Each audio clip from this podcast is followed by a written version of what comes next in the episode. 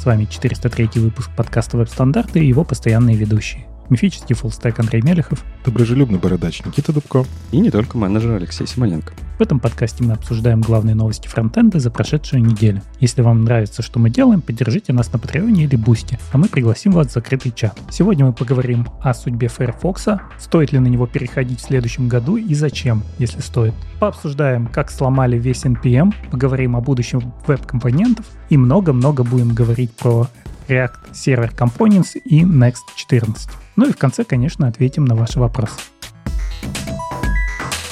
Ну что, у нас э, на этой неделе, на этой новогодней неделе, или как ребята ее обозвали, э, как-то, как мы выпуск обозвали? Похмельный выпуск. Да, похмельный выпуск. Не будет новостей про браузеры, но про браузеры мы обязательно поговорим. И первая такая новость, статейка вышла от э, Роя Танка, ну, которая озаглавляется так, что 2024 — это год, когда, пожалуйста, попробуйте свичнуться на Firefox. Статья, конечно, такая, она немножко м, сомнительная в тех преимуществах, которые, которые он м, выдает Firefox. Но в целом, если говорить про общую мысль, да, ребят, попробуйте Firefox, используйте Firefox, если вы там хотите, чтобы веб рос и так далее, так далее. Она хорошая. Просто напомню вам. Сначала от себя напомню, а потом расскажу, что Рой думает об этом. А, подумайте о том, что ну, конкуренция браузерная, конкуренция движков — это очень важная история для движения веба, что на Windows у нас всего два движка. Это Gecko и Blink да, и если не поддерживать Gecko, то как-то будет очень тяжело, да, на самой большой платформе Windows будет один движок, монополия будет, но это очень плохо, мы знаем, э, как это было раньше с IE. Вот, и сам по себе Firefox хороший же браузер, в нем все хорошо, он двигается по спецификациям, ну, в своем темпе, да, что-то быстрее, что-то медленнее, ну, у каждого браузера, да, свои какие-то истории. Где-то он, э, это дополнительное мнение в обсуждении спецификации, что тоже очень важно. А, поэтому я в общем мотиве, да, Роя, что, ребята, используйте Firefox, а, он хороший, красивый, там, и так далее, и так далее. Согласен.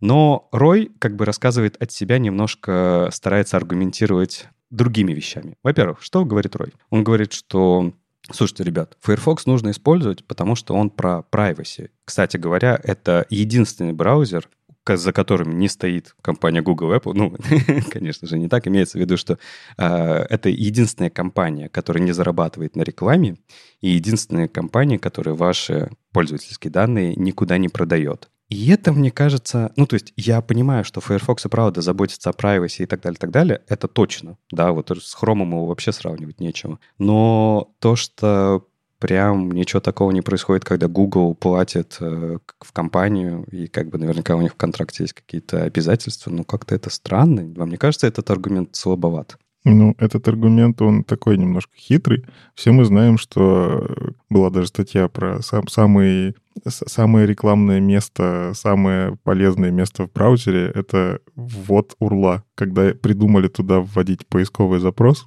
это по факту новый рынок. Самое дорогое место в браузере — это вот это место. Потому что, если кто-то помнит из старожилов, когда-то поиск э, в браузере находился справа от урла, там был такой экстеншн маленький поиск, и можно было выбрать еще какая поисковая система сразу. А сейчас ты не выбираешь, ты ставишь дефолт, и этот дефолт, он стоит капец как дорого. Поэтому, да, действительно, есть контракты между Mozilla и Google про много-много денег в миллионах долларов, там это все вычисляется. У Apple сильно больше это контракт, насколько я помню, он в миллиардах. Но Mozilla тоже с этого имеет. А опять же, насколько я знаю, как это работает в браузерах, это встраивание происходит с дополнительными параметрами. То есть переход по URL происходит не просто там google.com slash search и запрос, а там еще куча всякого, которое на самом деле нифига не про privacy. Оно позволяет идентифицировать запрос и ну, короче, вопросики. А вторая история. Firefox же когда-то пытался зарабатывать на рекламе. Ну, то есть можно вспомнить момент, когда они такие, блин, нам надо как-то зарабатывать, давайте попробуем. Они пытались это делать правильно, они пытались такие, типа, поддержите нас, пожалуйста, включите эту галочку, но у них тоже это было, просто оно у них не взлетело, и поэтому сейчас они такие, мы единственные, кто не зарабатывает на рекламе. Ну, это же факт, да, то есть прямо сейчас они не зарабатывают на рекламе, здесь все честно. Про Google, кстати говоря, контракты, мы тут не можем все-таки как обвинять Mozilla, да, что она персональные данные передает, потому что у них просто контракт с Google, а то, что Google может э, через свой поиск это каким-то образом собирать, ну это же не Mozilla делает, да, это Google делает. То есть, в принципе, если немножко притянуть за уши, то да, это пункт э, имеет право на жизнь, да, и правда, Mozilla не продает рекламу, у себя в браузере, Mozilla не передает ваши персональные данные, не продает ваши персональные да, данные, важный пункт. Я, кстати, не знаю, каким образом Apple продает персональные данные. Возможно, как-то продает. Тут не знаю, это вброс какой-то, мне кажется. Они скорее их используют. Мне кажется, Apple внутри себя продает. Им это выгоднее самим использовать. Ну, в общем, не знаю, про privacy вроде как, э, ну, Mozilla точно старается, чтобы э, вы были обезопасены, да, и она на самом деле вместе с Apple вот правильно двигается в сторону там отмены third-party cookie, отмены э, каких-то фингерпринтинга и других трекающих всяких историй. И в этом смысле ребята молодцы. И, ну да, ну ладно, давай так, сомнительный пункт, но можно засчитать. Давай так, да. А, второй пункт, про который говорит э, Рой, это э, монополия движков. И он, кстати говоря, ссылается на интересную статью в Википедии, говорит, что прямо сейчас э, есть четыре активно развивающихся, разрабатывающихся браузерных движков. И я такой в этот момент, так, три знаю, а четвертый кто? Ну, типа, реально есть четвертый. И там в списке на Википедии, правда, есть э, такой движок, который называется Guana. Это форк Гека. То есть это, ну да, форк Гека, как э, Blink форкнулся от, веб, от, WebKit, да, получается. Вот. И интересно, что э, он, и правда, активно разрабатывается с 2016 года, но я его не видел ни в одном каком-то популярном продукте. То есть, возможно, это только в будущем случится. И э, в чем особенность э, этого движка и вообще зачем нужно было форкнуть, как минимум по э, тому, что пишут в самой Википедии? Э, во-первых, автор движка — это, э, ну, тот, кто форкнул это все. Это э, Стравер, это, как я понимаю, разработчик э, в Mozilla. Тут я не знаю, ребят, если знаете, точнее, поправьте меня. Вот. И он выделил две вещи, которые отличают э, Гуана от Гека. Во-первых, э, автор почему-то решил, что нужно убрать все написанное на расте, потому что вы знаете, да, последнее время в Гека было очень много компонентов э, внедрено, которые были написаны на расте, которые э, должны были все ускорять, упрощать работу с памятью и так далее, так далее. Так вот, в Гуане, наоборот, все выпилено, все, что было написано на расте. Окей, как один из пунктов. Второй пункт — это то, что Гуана работает э, всегда только в одном процессе.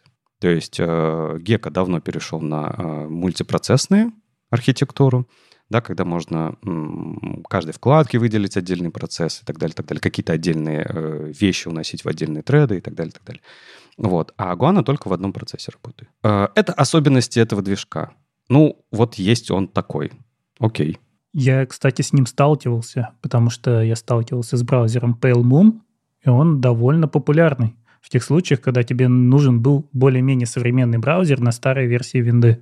Он очень долго поддерживался даже для XP. Угу. Он позже поддерживался для Vista тоже довольно долго. Поэтому у него даже была, по-моему, сборка, которая не требовала инсталляции. Вот такие были банды для Windows. Поэтому он не встречался. А еще, мне кажется, эта статья привлекла внимание к этому движку в принципе, потому что я зашел в Википедии на страничку History и вижу, что там Гуана как раз э, в декабре в конце начала там что-то редактироваться, ссылочки какие-то добавляться. Люди начали такие, а что это? Нужно добавить какой-то больше информации. Но я с ним тоже не сталкивался. То есть для меня все равно движка 3. Хотя мы серво в подкасте несколько раз обсуждали. Но он почему-то там, опять же, на страничке Википедии а мне кажется, он просто не готовый. Ну, то есть... Ну и что? Ну им же пользуются. Ну, короче, такое себе. Ну ладно, неважно, да. Нам важнее то, что у нас есть э, точно три э, популярных, давай так, э, движка, которые используются в популярных браузерах. И э, о чем пункт Роя, да, что нельзя допустить э, движковой монополии, да, потому что мы с этим сталкивались, э, когда был ИЕ, да, когда из-за того, что вы занимаете весь рынок движков, да, вы понимаете, что вы можете делать что угодно, в том числе а, какие-то про, про, про приоритарные вещи вносить в движок, э, какие-то, не знаю, вендор-локи делать и так далее, так далее. Ну, вы, в принципе, можете вольны делать все, что угодно, и не обязательно соблюдать стандарты и вообще вносить что-либо в стандарты. Именно это случилось когда-то с IE, когда они там 95% рынка занимали, да, и поджали все остальные движки браузерные под себя. И тогда как бы у нас вот это случилась э, большая эпоха застоя. И Рой как раз-таки предлагает, что э, нельзя этого допустить, поэтому важно поддерживать альтернативные движки. А, один из них Firefox, да, и его движок Gecko, поэтому переходить. Но есть одно существенное отличие. IE был полностью проприетарный, у Chrome есть проприетарный Chrome и open source Chromium, в который вкладываются все вместе. А, ну да, это вроде как отличие, но вроде как это не мешает сделать, э, творить любую дичь, которую как бы никто не будет обсуждать. Разве нет? Разве мы не видим, как э, команда Хрома, когда хочет, затаскивает какие-то свои вещи, особо ни с кем не обсуждая? Им приходится сейчас э, с кем-то потом обсуждать, потому что все-таки есть стандарты, и нужно, чтобы реализация была и в других браузерах. Но что если будет момент, когда не будет альтернативных реализаций? Зачем с кем-то что-либо обсуждать? Да, у нас есть Chromium, где можно как бы как в рамках Chromium это обсуждать. Но мы, опять же, и даже в рамках Chromium проекта говорили, что, например, в каких-то предыдущих выпусках, да, что команде Edge не очень нравится то, как происходит все э, внутри э, Chromium, как, разве, как, как э, организуется работа по контрибьюту. Да? Некоторые вещи им приходится в своем форке держать, да, которые нельзя внести. Ну, разве это то, про что ты говоришь, Андрей? Но это все равно существенная разница. Или полностью закрытый браузер, на который ты никак повлиять не можешь, ты не можешь от него форкнуться и пойти дальше, или все-таки разрабатываемыми всеми вместе. Да, монополия плохо, но это не такая плохая монополия, как она была. Согласен, согласен. То есть, типа, факты немножко другие, но просто они к историческому результату могут привести точно так же к одинаковому, к такому же. Ничего этому не помешает. Ну, тут такая манипуляция фактами, что капец, если честно. Ну, то есть, э, когда-то в 2000-х ИЕ занимал 95% рынка, и поэтому и, и вот они влияли, втаскивали фичи, которые нам как разработчикам надо было поддерживать, и это плохо. Ну, окей, а что делать с Firefox, который большое количество фичей не поддерживает, и мне как разработчику нужно для Firefox писать фоллбеки, чтобы оно работало, хотя я хочу какие-то новые фичи. Это первый аргумент. Второй аргумент. А причины-то этого всего, почему 95%? Да потому что Windows, да потому что это встроенный браузер. Почему в Chrome сейчас точно такое же доминирование рынка? Потому что, во-первых, э, это очень популярный браузер, во-вторых, он идет в андроиде. Ну, типа, мы просто перешли. Не-не-не, ты подожди, ты только что не объяснил, почему у него есть популярность на Windows. Ни один из твоих пунктов не объясняет эту популярность. А, я, вот в том-то и дело, что мы от десктопов перешли на Android. А, ну, в смысле, iOS Android, да, отсюда и популярность Safari, которая стала больше. А, и у Chrome больше... Ну, то есть Firefox нету на мобильных устройствах. Я скорее вот про это. А, он есть в ограниченном составе для тех, кто знает, как его установить. Это, ну, типа, на надо уметь. На iOS его, в принципе, нету. Не очень понимаю твое утверждение, что оно должно значить. То есть э, ты хочешь сказать, что да, в мобильных у Firefox есть проблемы, но в десктопе у них, у них все в порядке, и это популярный браузер? Э, нет, не такой популярный. Chrome все-таки здесь более популярный, потому что есть, э, знаете, вот эти диски после установки Windows, на которых идет самое необходимое ПО для того, чтобы начать работать. Когда-то в Беларуси такие диски были популярны, называлась, по-моему, вся Беларусь. Естественно, пиратские максимально. Но там, кстати, был браузер браузер Opera. И это объясняет, почему в свое время у Opera был очень большой рынок на, именно в Беларуси. Потому что, еще раз, сила дефолтов. Ну, то есть никто не будет переустанавливать браузер, если у тебя на диске стоит Opera, все окей, ты ставишь себе Opera. Ну, смотри, я просто что хочу сказать. Э, на десктопе, на Windows, э, Chrome по умолчанию не идет. Его нужно скачивать и устанавливать. И на десктопе по глобальной статистике э, интернета, GlobalStat, да, а если смотреть отдельную категорию десктопа,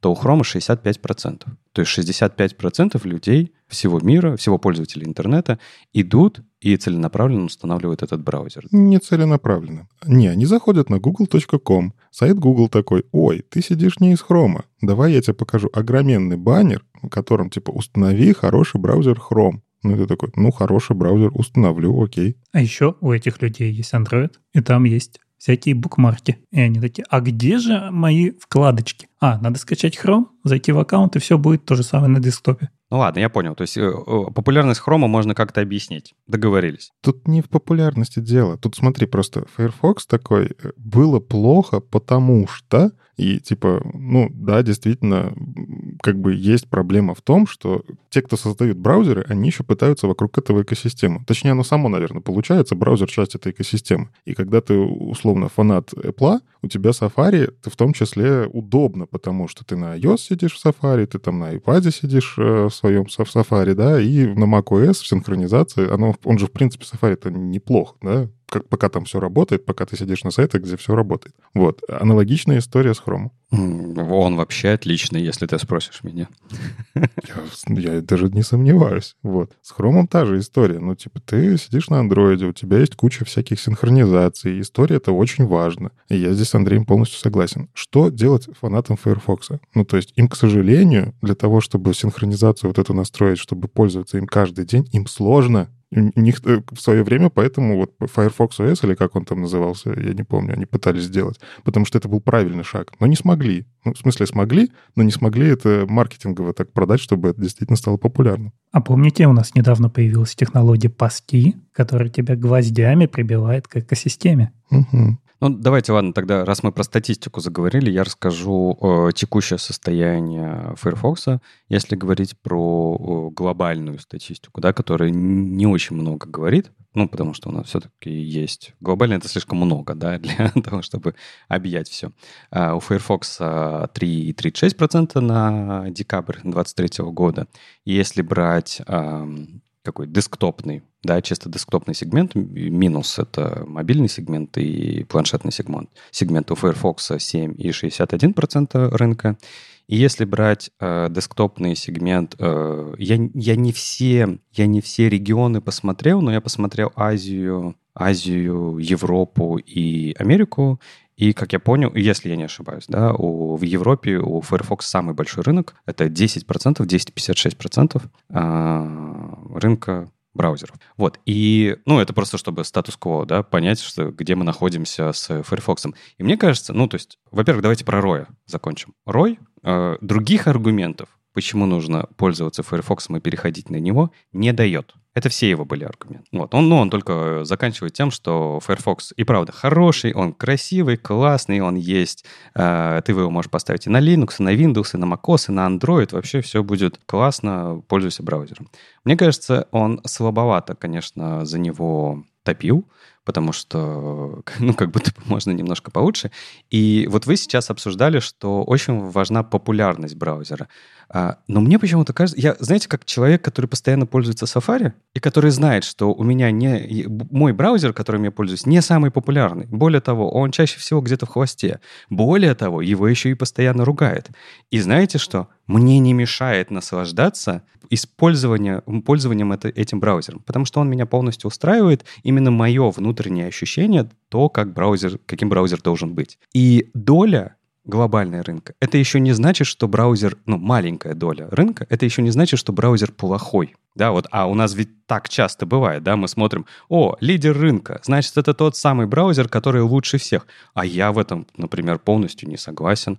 А, не обязательно лидер рынка это лучше всего, это иногда связано с агрессивным маркетингом, иногда связано с, это с каким-то как доминирующим положением, вот как это в частности с Chrome бывает. И Firefox — это хороший браузер, это хороший движок, и я бы очень хотел, тут поддержу Роя, я бы очень хотел, чтобы в следующем году его доля увеличивалась, и мы, как разработчики, а, попробовали бы этот браузер как свой основной браузер. То есть это браузер, не в котором вы разрабатываете, а браузер, в котором вы э, серфите по интернету, заходите на сайты, не знаю, покупаете себе что-то в магазинах, читаете какие-то статьи, слушаете подкаст веб-стандарты, не знаю, может быть, даже заходите прямо в браузере Firefox, в наш Telegram-чат. Кстати говоря, у нас вот для патронов же чат есть. Там на этой неделе мы почему-то раздавали всем инвайты в Blue Sky. Я не знаю, как это случилось, но вот прям там такое отдельная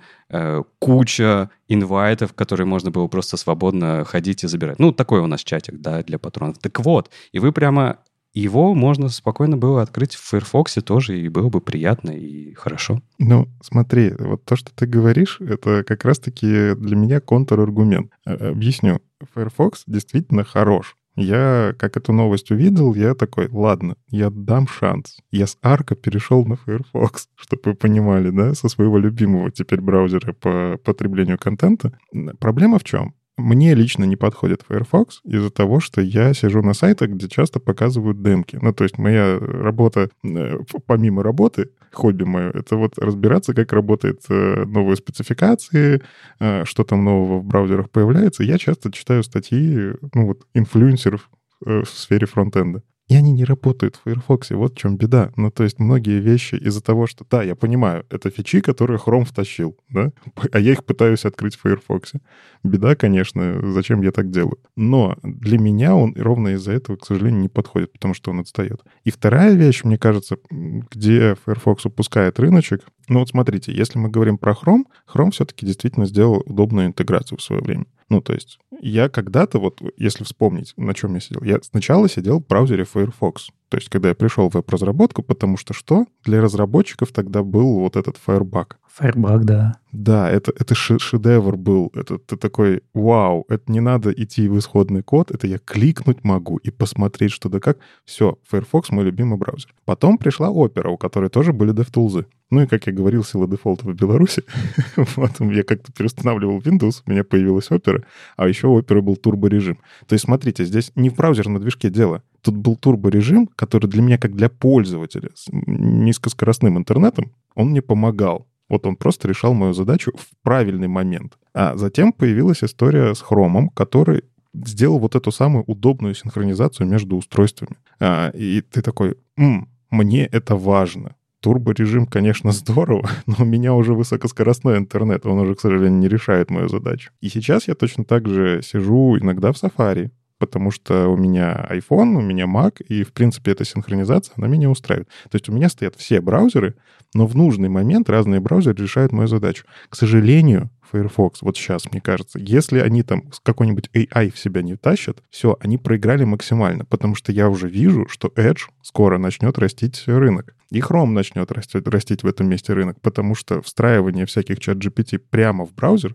решает задачи пользователей. Не нас, разработчиков, там, разнообразие движков, DevTools, всем плевать. Нужно, чтобы было больше пользователей, которые кликают в том числе и в рекламу или еще как-то зарабатывают. AI — это вот то, что должно быть втащено в браузеры. И если Firefox этого не сделает, мне очень жаль, но они проиграют очень сильно. Ну, то есть ты хочешь какой-то УТП, да, уникальное там, торговое предложение. Один браузер говорит, мы самые безопасные, другой говорит, а у нас очень необычный интерфейс, и где здесь Firefox? Нет, я хочу, чтобы они решали мою задачу. Ну, то есть мир-то меняется, и я хочу, чтобы я быстрее взаимодействовал с информацией. То есть режим чтения, кстати, в Safari — шедевр. Я им пользуюсь постоянно, и иногда только ради него я перехожу в Safari. Там перевод удобный и так далее. Он решает мою задачу читать статьи. Firefox, у него нет этих фичей, которые меня цепляют. Ну, то есть дебагер я уже не так часто дебажу. Ну вот просто проблема в этом. Подожди, но мы немножко про другое все-таки говорим. Ты уже начинаешь рассматривать браузер как э, продукт. Мы не рассматриваем уже движки. Да. Мы рассматриваем целиковый продукт. А, продукт — это более сложная история. Да, он должен быть и правда для кого-то сегментирован, закрывать какие-то продуктовые задачи и так далее, и так далее. А, я бы не смотрел на... Ну, я когда говорю, давайте использовать Firefox, не имею в виду, давайте использовать этот хороший продукт, который решает все ваши ежедневные кейсы. Какие-то решает, какие-то не решает. Система расширения у Firefox до сих пор, по-моему, отличная. А, то есть можно расширить э, для себя какие-то фичи. Но если говорить про движки, Да, мы же про веб-стандарты, мы же про движение вот как-то нов, новых каких-то вещей в вебе то движок очень нужен. И вот вся команда, которая занимается движком, вся команда, которая а, обсуждает все, что э, появляется новое в веб-стандартах, вся эта команда очень нужна, потому что она добавляет очень много дополнительного альтернативного мнения во все обсуждения. И это очень нужно. Просто я тебе хочу сказать э, важную вещь. Как только мы с вами, все мы с вами перестанем пользоваться браузером Firefox, этой команды не будет. Душ, но эти люди, которые понимают, что такое движок, они на приборах не видны. Ну, сколько этих гиков? Ну, согласен. Ну, это уже задача другая, да, это задача команд продуктовых, которые должны сделать... Это не задача нас, разработчиков. Я думаю, Рой э, такой же разработчик, ну, или не такой же, более классный, другой разработчик, а, которые говорят, давайте пользоваться Firefox. Мы, разработчики, же говорим по другим причинам, давайте пользоваться браузером Firefox, да? Если говорить про продукт, то тут это совершенно ну, другая задача, другие обсуждения, и тут вообще движок не играет роли. Потому что все движки...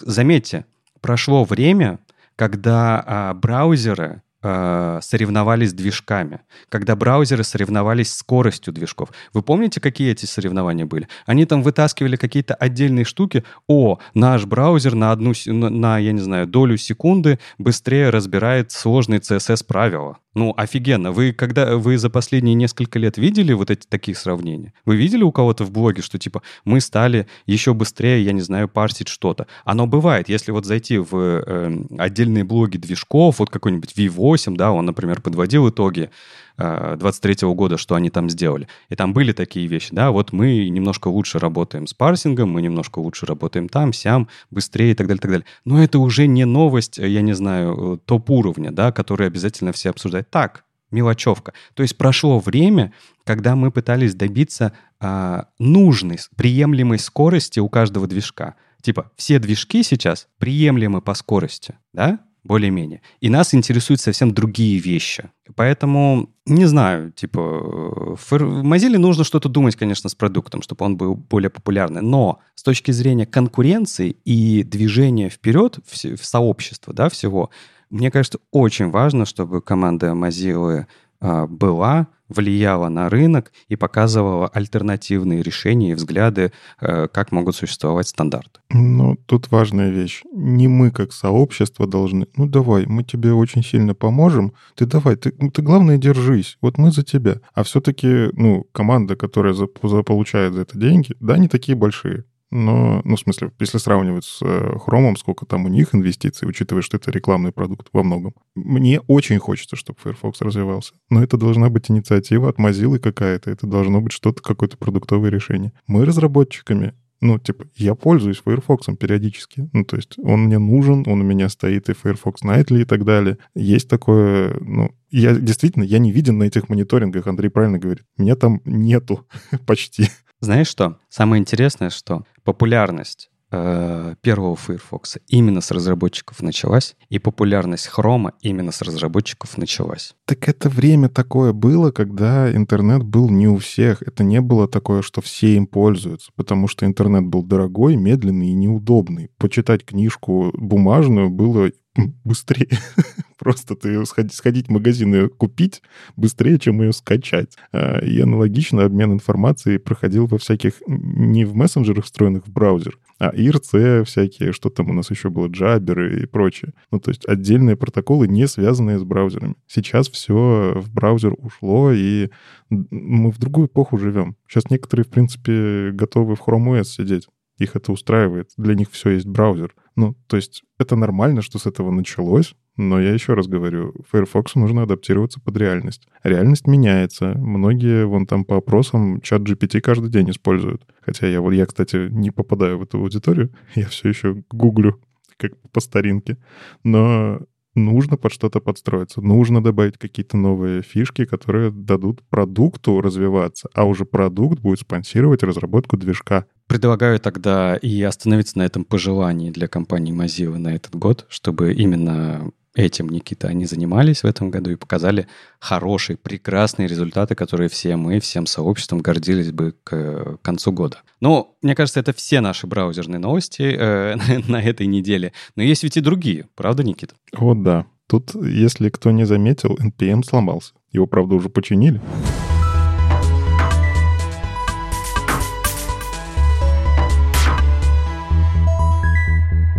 В общем, что произошло? Мне кажется, эта новость, она должна была случиться реально 1 апреля. Кстати, что интересно, из-за того, что американский формат дат на, в статье, то у них там 01.04.2024. Я такой, что? Новости из будущего? Потом, а, это же та, та самая страна, где до сих пор даты месяц и день меняют зачем-то местами.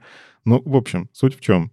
Новость в том, что команда э, такая немножечко я не знаю, как сказать, решили поэкспериментировать, в общем. Там несколько человек решили, а давайте сделаем NPM-пакет, назовем его Everything, и попытаемся сделать так, чтобы все э, публичные NPM-пакеты, которые только есть, были зависимостями этого пакета. Ну, просто поэкспериментируем, но это же шутка. В целом, интересная инженерная задача, потому что пакетов много.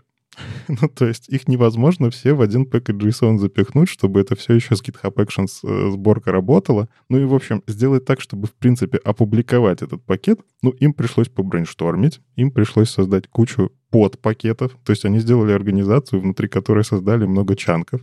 Эти чанки, они, по-моему, разбивали на 800 зависимостей в одном э, чанке.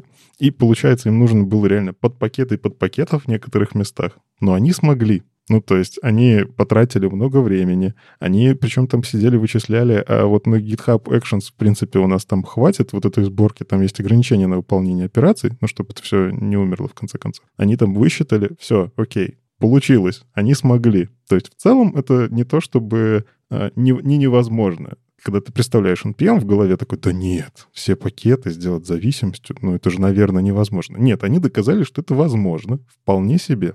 Но что произошло?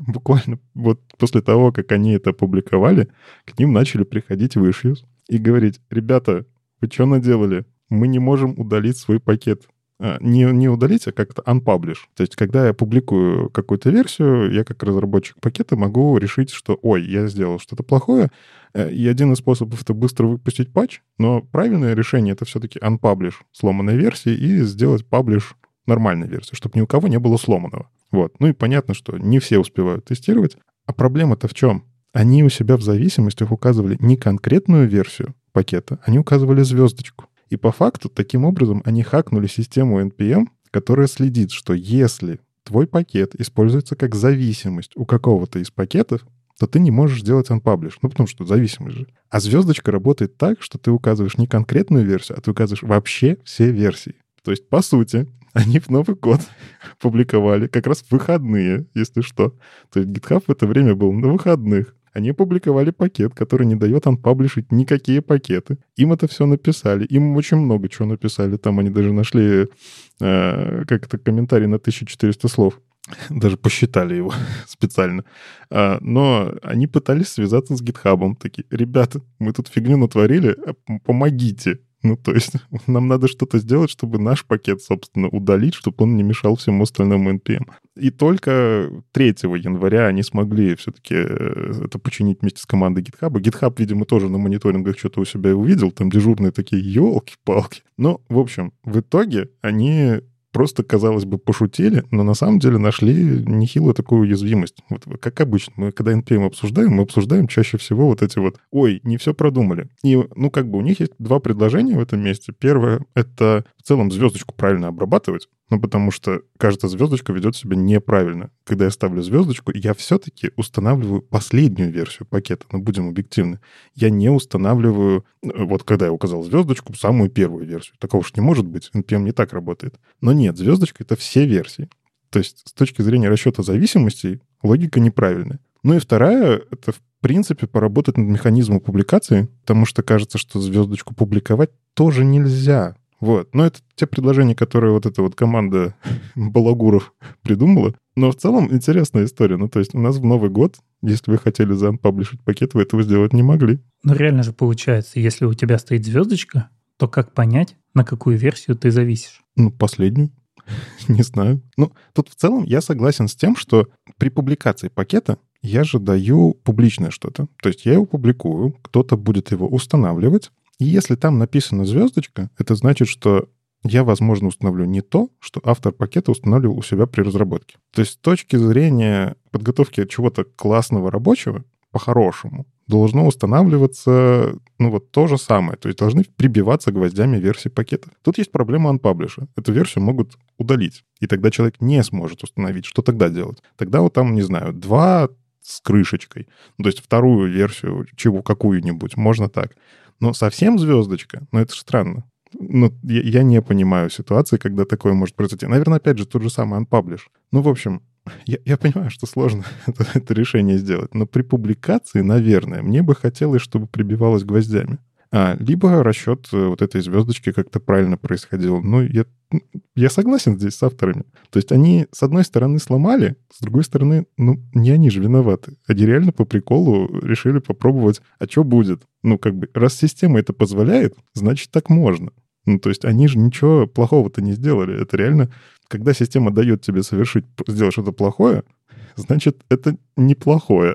Система это заложена. Ну, это примерно, как я всегда говорю, если там жалуются, что вот здесь какой-то джун и пошел и почистил базу на продакшене, то проблема не в джуне. Ну да. Проблема в том, что у него были доступы. А, хорошо. А NPM вообще какую-то долгосрочную стратегию про это себе придумал? То есть что... А, я понимаю, что они прямо сейчас что-то уже сделали, а дальше-то что? То есть, э, может, это как-то уводить, я не знаю, отдельные, отдельные возможности не знаю, с подтверждением, с каким-то, еще с каким-то, не знаю, еще с какой-то историей, с верификацией или, не знаю. Вот знаешь, как в pull request у нас же есть в GitHub механизм опрувов и всего остального. Мы там себя защищаем системно. Может быть, NPM дорос до чего-то такого? Да вот пока что как-то ждем. Ну, то есть понятно, им для того, чтобы придумать системное решение, нужно время. Вот мы сейчас записываемся 6 января, они только 3 января отреагировали, то есть свежачок. И, скорее всего, салаты еще не все доедены. Не знаю, как там у них в гитхабе салаты едят на Новый год или нет, но я думаю, что да. То есть им нужно придумать какое-то решение, это точно. Потому что эта новость, она в том числе и в СМИ завирусилась. Ну, понятно, что все эти технические новости сложно на всех-всех-всех выкидывать, но на каких-то технических СМИ ну, до нас же тоже как-то дошло. Ну, то есть мы с Андреем вот эту новость увидели, видимо, из разных источников, я не знаю, но мы ее увидели. Я при этом не анпаблишил пакеты. То есть я про это узнал из СМИ. Не так много людей, на самом деле, среди разработчиков каждый день сидят и NPM-пакет анпаблишат. Ну, это, это не все так делают. Эта же история пошла от лефтпада, угу. когда его заанпаблишили и сломали интернет. После этого NPM запретил анпаблишить пакеты, которые используются. Угу. Ну, то есть это хак на хаке. Просто э, какие-то тролли ломают NPM, и им нужно как-то реагировать. На LeftPad, кстати, тоже, по-моему, долго реагировали. Короче, надо, надо ждать. Ну, я уверен, что какое-то решение будет. Я боюсь, как бы сейчас не началось, э, люди прочитают эту статью и начнут Everything 2, Everything 3 и так далее. Ну, то есть много-много таких пакетов, чтобы просто сломать NPM. Почти уверен, что на всякий случай там сидит дежурный, который просто по кнопке удаляет такие пакеты, или как-то за нагрузкой следят, или еще что-то, премодерация какая-то, еще что-нибудь. Она, скорее всего, сейчас есть на всякий случай, пока придумают комплексное решение. Но обычно в больших корпорациях все-таки про это думают, и дежурство есть вот такая история, да. За этим можно следить, это можно покрыть мониторингами. Но как это будет универсально, я думаю, мы в следующих выпусках подкаста будем обсуждать. Вот я прям уверен, какая-то новость будет. Но, к сожалению, есть компании уже, которые боятся очень NPM, и они предлагают качать их пакеты тарниками. Mm-hmm. Это чудовищно неудобно. Ну, можно же еще построить свое зеркало у себя где-то. Тоже же этим занимаются. Слушайте, папочка Vendors все еще лучшее решение, которое было придумано в вебе. Ну не, не совсем. Тебе очень сложно э, как-то это передавать другим, вообще взаимодействовать с этим. Это же прям головная боль. На самом деле NPM здесь вот нужно идти в сторону того, как докер это делал, да, со своими регистри. То есть есть как бы централизованный регистри, откуда ты можешь э, все, все выкачивать, и ты можешь построить себе свою собственную регистри. Почему бы не сделать с NPM то же самое? Так а как это решило бы проблему звездочки? Так NPM позволяет тебе из другого регистра качать. Ну да, да, да, имеется в виду, я понимаю, что ты можешь поставить прям прямую ссылку и так далее, и так далее. Подожди, а он позволяет вот себе оставить package.json как есть, то есть не указывать полные пути, оставить, как я не знаю, вот JS-дом, просто написал JS-дом, но указать в конфигах, э, что ты идешь вообще в другой регистр, регистре, который твой. Да. А, ну так все есть. Ну так на самом деле для больших компаний, которым очень важна security, скорее всего, все решения есть. Так тут же не в security это проблема. Тут проблема в том, как э, в свое время сломали Unpublish, и сейчас это выстрелило по новой. Ну, то есть это сам по себе сломанный процесс, и он опять, видимо, поменяется. Короче, история интересная. Я не знаю, тут спекулировать, как они это решать, мы вряд ли угадаем. Вот. А как-то решат. А может, и никак не решат. Может, действительно просто премодерацию фигачат. То есть после вашего паблиша ждите автоматическую модерацию через 5 минут, а, возможно, ручную через несколько дней. Как у Apple. Да, да.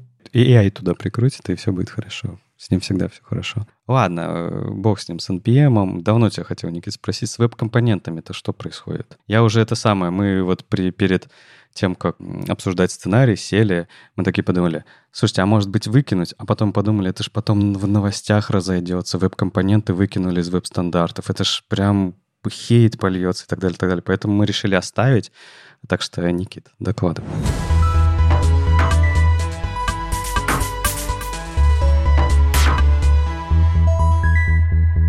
Докладывай. И вообще, конечно, жалко, что Вадима сегодня с нами нет на записи, потому что явно больше всех нас разбирается в веб-компонентах. Да, вышла интересная статья «Альтернативное будущее веб-компонентов». И разбирает, на самом деле, довольно интересную проблему веб-компоненты, черт побери, неудобные. Ну, то есть с точки зрения developer experience они неудобные. Да ладно. Это я взял просто все то, что огромной статье написано, в короткое предложение. Ну, то есть с точки зрения того, что как это изначально создавалось.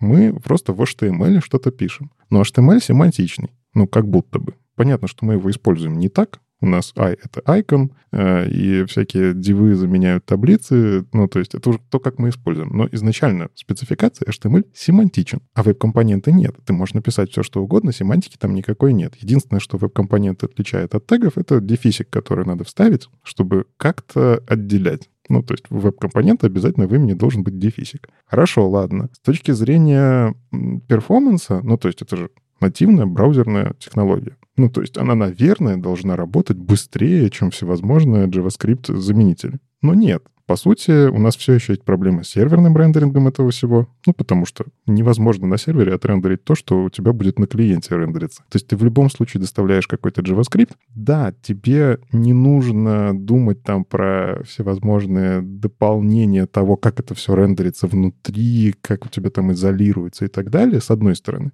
Но с другой стороны, темплейт тоже плох. Ну, то есть, да, мы когда-то его ждали. То, что он появился, это здорово. Без темплейта, в принципе, плохо. Вот, но он неудобный. Ну, то есть, я привык к JSX, в нем я что-то написал, там что-то прокинулось. И, в общем, не зря на NPM, опять же, в том самом NPM, можно найти пакеты, которые JSX превращают в темплейт. Ну, то есть это не шутка. Знаешь, как это, как э, родители говорят обычно? Привык, значит, к плохому, да, и теперь вот не можешь э, хорошее, на хорошее смотреть. Вот не с той компанией ты связался, Никит. Это я, кстати, не про Яндекс. С микро, да, с Microsoft. Ай-яй-яй.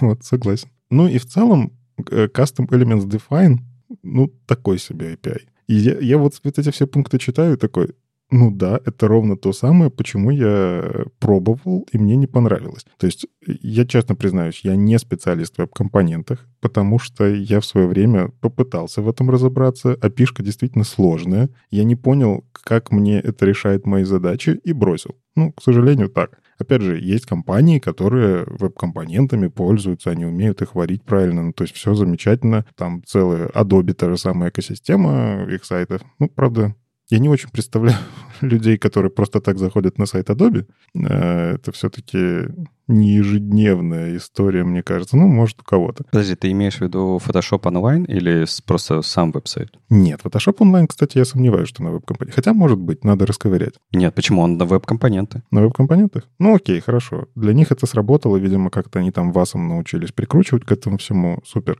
Но это вот такие это редкие случаи. Я не каждый сайт, на который захожу, он сделан на веб-компонент. Скорее всего, современный сайт сделан на чем-нибудь типа React, Vue, э, Angular, а старые сайты на jQuery.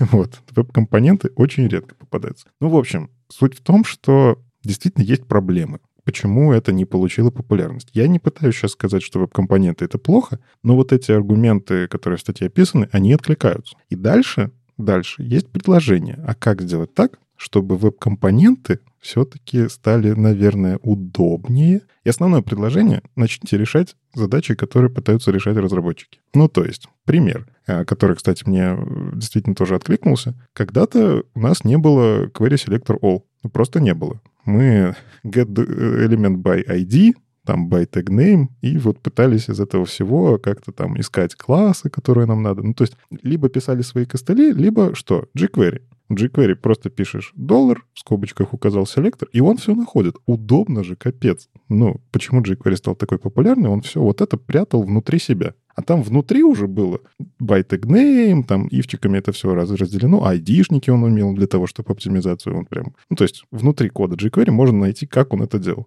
И когда в браузере появился документ query selector all, ну и еще куча всяких опишек, что случилось с jQuery? jQuery стал особо не нужен. Нет-нет-нет, не сразу. Это был долгий, долгий, долгий, долгий процесс. От того, что появился э, Query Selector All, к сожалению, ничего в моменте не произошло. Даже ничего не произошло в течение года после того, как он появился. Это был суперсложный, долгий процесс, потому что вот люди как раз-таки, вот почему я сказал раньше, да, ты привык к плохому.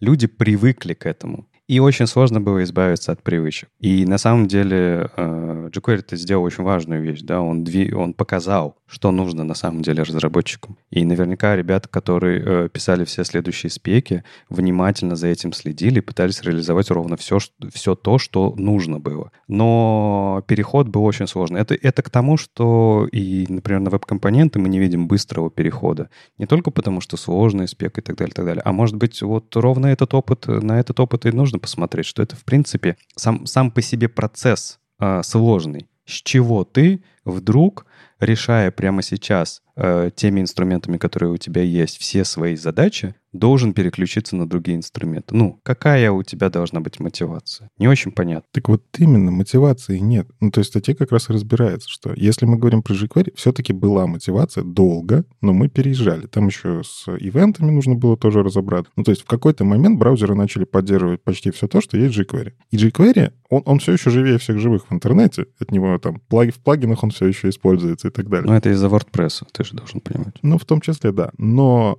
как разработчик, я уже не помню, когда я последний раз делал npm install jQuery. Ну, в целом, как-то npm install jQuery конструкция странная, согласитесь. Да, я, я вообще такую конструкцию никогда... Подожди, я пользовался jQuery, когда npm не было.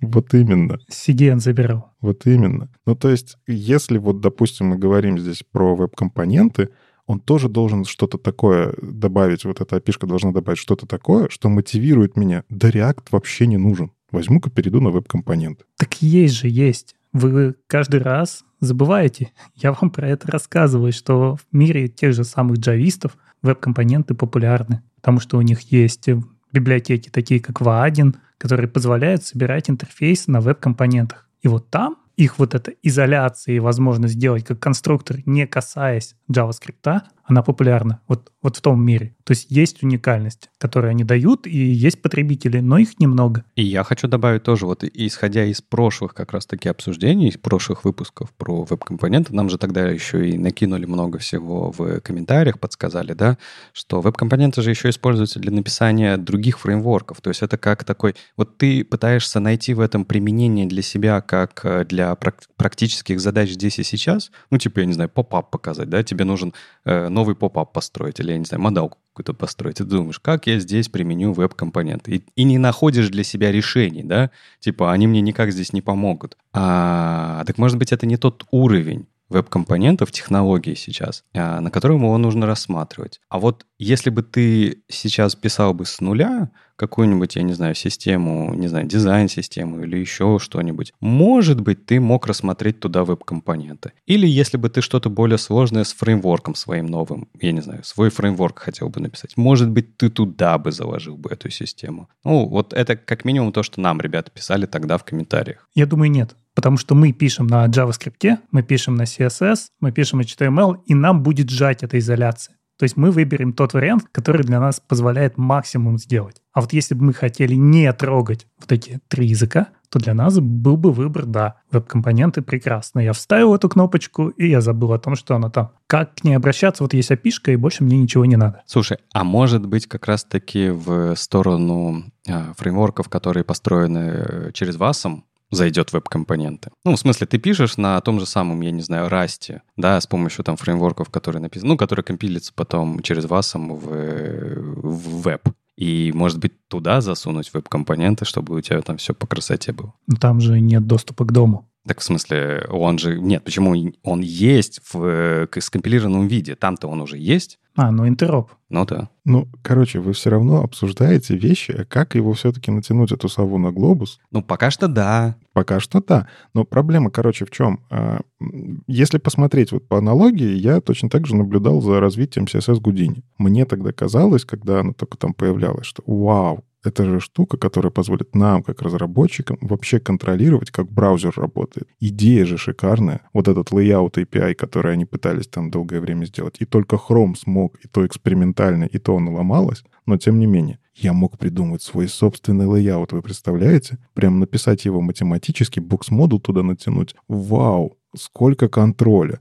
Или Paint API, который, ну, по факту картинки рисовать внутри CSS. Тоже можно рисовать что угодно, как на канвасе, ну, потому что это и есть канвас. Вау, это мне не нужны вот эти все border image, бэкграунды с градиентами. Я просто беру и в браузере рисую, а код занимает меньше, чем JPEG. Ну, супер же идея. Ну, прям вот потрясающе. Что с CSS Houdini? Да ничего. Ну, я доклады почитал, там еще несколько людей доклады почитали. Очень мало кто это все использовал, потому что нужны абстракции. Почему React популярен? Я беру JSX, да даже не React, JSX почему популярен? Я беру JSX, в нем более-менее понятным синтаксисом, потому что он, ну, похож же все-таки на HTML, вставляю туда переменные, и они каким-то магическим образом, там реактивность какая-то включается, и бац, оно работает. Что мне нужно сделать э, с веб-компонентами, чтобы у меня работала реактивность. Но мне прям надо много кода написать, либо, опять же, взять какую-нибудь абстракцию. Ну, то есть без абстракции никуда. Никит, ну нас, нам сейчас в комменты накидают. В реакте нет реактивности. Ну, ты понимаешь, про что я. Ну, в смысле, ты все равно оборачиваешь React экосистему библиотекой абстракции. Ты все равно добавляешь э, какую-то абстракцию, которая позволяет тебе а, реагировать на изменения твоего состояния. И опять же, про React чуть попозже поговорим. Там не, действительно нет настоящей реактивности. вот. Но в веб-компонентах нет вообще никакой реактивности. То есть ты просто берешь и в какой-то момент перерендериваешь компонент целиком. Знаешь что, я, во-первых, для себя, ну, я тоже э, в прошлых выпусках каких-то спорил, что типа, а когда же мы выкинем React, начнем использовать веб-компоненты или еще что-то, я для себя пришел к выводу, что это не тот уровень сравнений. Совершенно разный уровень проблем решают э, инструменты. И для меня сейчас э, хорошей идеей кажется направление развития веб-компонентов в сторону того, что вот смотри, если мне нужен какой-то хороший, как будто бы нативный компонент в вебе, которого нету, вот прямо сейчас в спецификации. А было бы неплохо, чтобы веб-компоненты, набор спецификаций, дали мне возможность создать такой компонент, который я потом засуну себе в React, буду использовать атрибуты, прокидывать туда внутрь и все такое. Но внутри поведение этого компонента будет э, реализовано э, с помощью веб-компонентов. И вот для меня вот эта идея пока кажется хорошей, что типа оно просто, знаешь, оно как минимум срастется со всеми современными инструментами, которые мы используем. То есть появится смысл использовать э, веб-компоненты. Потому что сейчас, когда мы рисуем э, как-то нативные какие-то элементы через React и все остальное, когда мы каждый свой прорисовываем, прорендерим каждое событие и так далее, так далее, не забываем про э, клавиатуру, доступность, кучу всего вот этих вещей, изоляцию и так далее, так далее, это сложно, это съедает кучу времени. А вроде как в, в наборе спецификаций веб-компонентов есть много вещей, которые позволяют это проще делать. И если бы... Я, кстати, не знаю, но как... Вот я э, лично не пытался э, на веб-компонентах сделать вот такой, типа, знаешь, а нативный компонент. Свой собственный, не знаю, multiple select какой-нибудь или еще какую-нибудь вот такую фигню. Но если даже текущий уровень спецификации позволяет это сделать, я бы в эту сторону смотрел, и мне кажется, это был бы хороший симбиоз э, на будущее, пока, ну, не знаю, не найдут еще применение для веб-компонентов. Я с тобой согласен. Действительно, ну то есть я не против, опять же, веб-компонентов. А, я считаю, что это важная ниша, которая по-другому позволяет решать э, задачи, для которых веб-компоненты сейчас подходят. Но здесь вопрос про популярность. Станут ли когда-нибудь веб-компоненты, веб-компоненты популярны, учитывая то, как сейчас они неудобно сделаны? Но я сомневаюсь, то есть только через абстракции. Я не готов писать этот код постоянно, либо у меня появится какой-то свой бойлерплейт, который я в каждый проект тащу, но это все равно микрофреймворк, это все равно какая-то абстракция. Вот. И мне нравится, что статья поднимает такие вопросы, что а давайте все-таки смотреть, как разработчики пользуются вебом. Ну, в смысле, как они его пишут. Пример jQuery очень показательный в этом месте. Ну, то есть, да, мы начинали с того, что когда-то сами писали эти обертки для разных браузеров, под IE, причем под разные версии IE, разные ифы, даже до такого доходило. Вот. А, и учитывали всевозможные различия в браузерах для того, чтобы это все работало. Потом появился jQuery, мы такие, о, это то, как я хочу. Это то, как я хочу пользоваться э, с точки зрения developer experience инструментом. И вот, пожалуйста, популярность. И потом это пришло в спецификации в вебе. Теперь браузеры все это реализовали, и я, в принципе, не, ну, ровно поэтому не помню, когда jQuery использовал. Потому что я могу все это сделать дом API. Потому что стал удобный дом API. Почему многие хромовские API, они, ну, все-таки разработчики их любят? несмотря на то, что они реализованы только в Chrome, там вот Cookie Store API, например, тот же самый. Новый Cookie Store API асинхронный, он удобный. Работа с куками — это же просто жесть какая-то, которую придумали очень давно, и как бы для совместимости ее убрать нельзя. Но в целом дико неудобно. Ты работаешь со строчкой, которую нужно правильно парсить, которая в разных случаях ведет себя по-разному. Есть у тебя доступ, нет доступа. По какому-то протоколу еще на сайт зашел, влияет. Cookie Store API, он в этом, ну, get set, все, ну, то есть он сам на себя берет парсинг, удобно. Но где работает? Он работает в хроме. Все. ну, то есть... Ладно, ты уж в такие темы уж, вот еще скажите, регулярные выражения кажутся сложными. Да нет, там все понятно, что ты... Ну, ну, можно же было бы попроще, да? Еще сверху какой-нибудь API было, накрутить. Конечно, попроще. ну, это про это, да, типа про еще большую простоту API, которые уже есть в вебе. Ну, можно всегда идти на этот уровень. Но веб-компоненты же это все равно не про это. А тут автор, кстати, использует классное выражение «вечный сентябрь». Не могу пройти мимо. Вы знаете его? Нет. Вечный сентябрь это из Юснета пошло. Он же был в этих студенческих кампусах. Вот осенью приходили люди, заходили в Юснет. Сначала они все ругались, вели себя плохо, потом они начинали жить по правилам. К лету становилось совсем хорошо, а потом наступал следующий сентябрь. Вечный сентябрь, когда у тебя постоянно идет наплыв новых пользователей, которые не знают все правила, и у тебя все становится плохо. И здесь он сравнивает как раз веб-компоненты с вечным сентябрем в том значении, что каждый раз люди приходят, трогают веб-компоненты, читают, что изначально обещали, пробуют попользоваться и разочаровываются. Это просто продолжается в бесконечном цикле. Что да, надо двинуться дальше и просто переработать это. Ну ладно, да, вот веб-компоненты пока вот в такой ловушке находятся. Слушайте, а ведь э, в прошлом году очень нашумели серверные компоненты React, Помните, как бы прям весь, э, весь X взорвался. Не знаю, странно это как-то звучит, но ладно. Весь X взорвался обсуждениями вот этих вот скриншотов, и каждый придумал, как еще можно красивее сделать с сервер-компонентами. И тут как раз статья Никит вышла. А, хорошие, плохие и отвратительные части этих самых сервер-компонентов. Что? Что опять там случилось? Почему опять пошел какой-то хайп вокруг этого всего?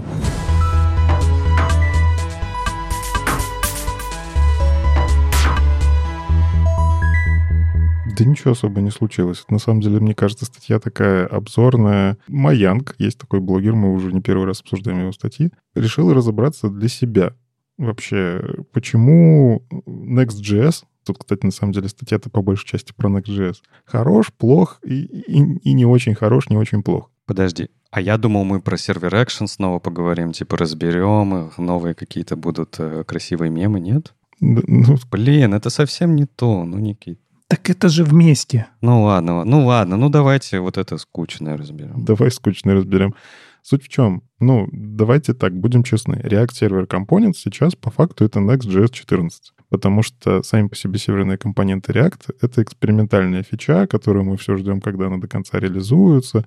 Ну, то есть ей пользоваться как бы можно, но я не видел кого-то, кроме Next 14, которые на это перешли. Причем интересно разобраться, как этим всем пользоваться с точки зрения перехода. То есть я сидел там на Next 13, и мне надо перейти на Next 14. Что мне для этого надо сделать? А оказалось, что нужно прям по факту перейти полностью на новый фреймворк на новый способ мышления. Те все мемы, они же не просто так. Использовать use сервер, use client это то, к чему нужно привыкнуть. То есть я теперь не просто пишу код, который запускается на клиенте, или магическим образом запускается на сервере, как там Next это решит. То, что у Next все-таки были оптимизации, которые, скажем так, что-то там с React делали, я не ковырял, но по-своему это доставлялось на клиент, гидрировалось по-своему. В общем, Next это как-то делал, меня это устраивало, ну и ладно.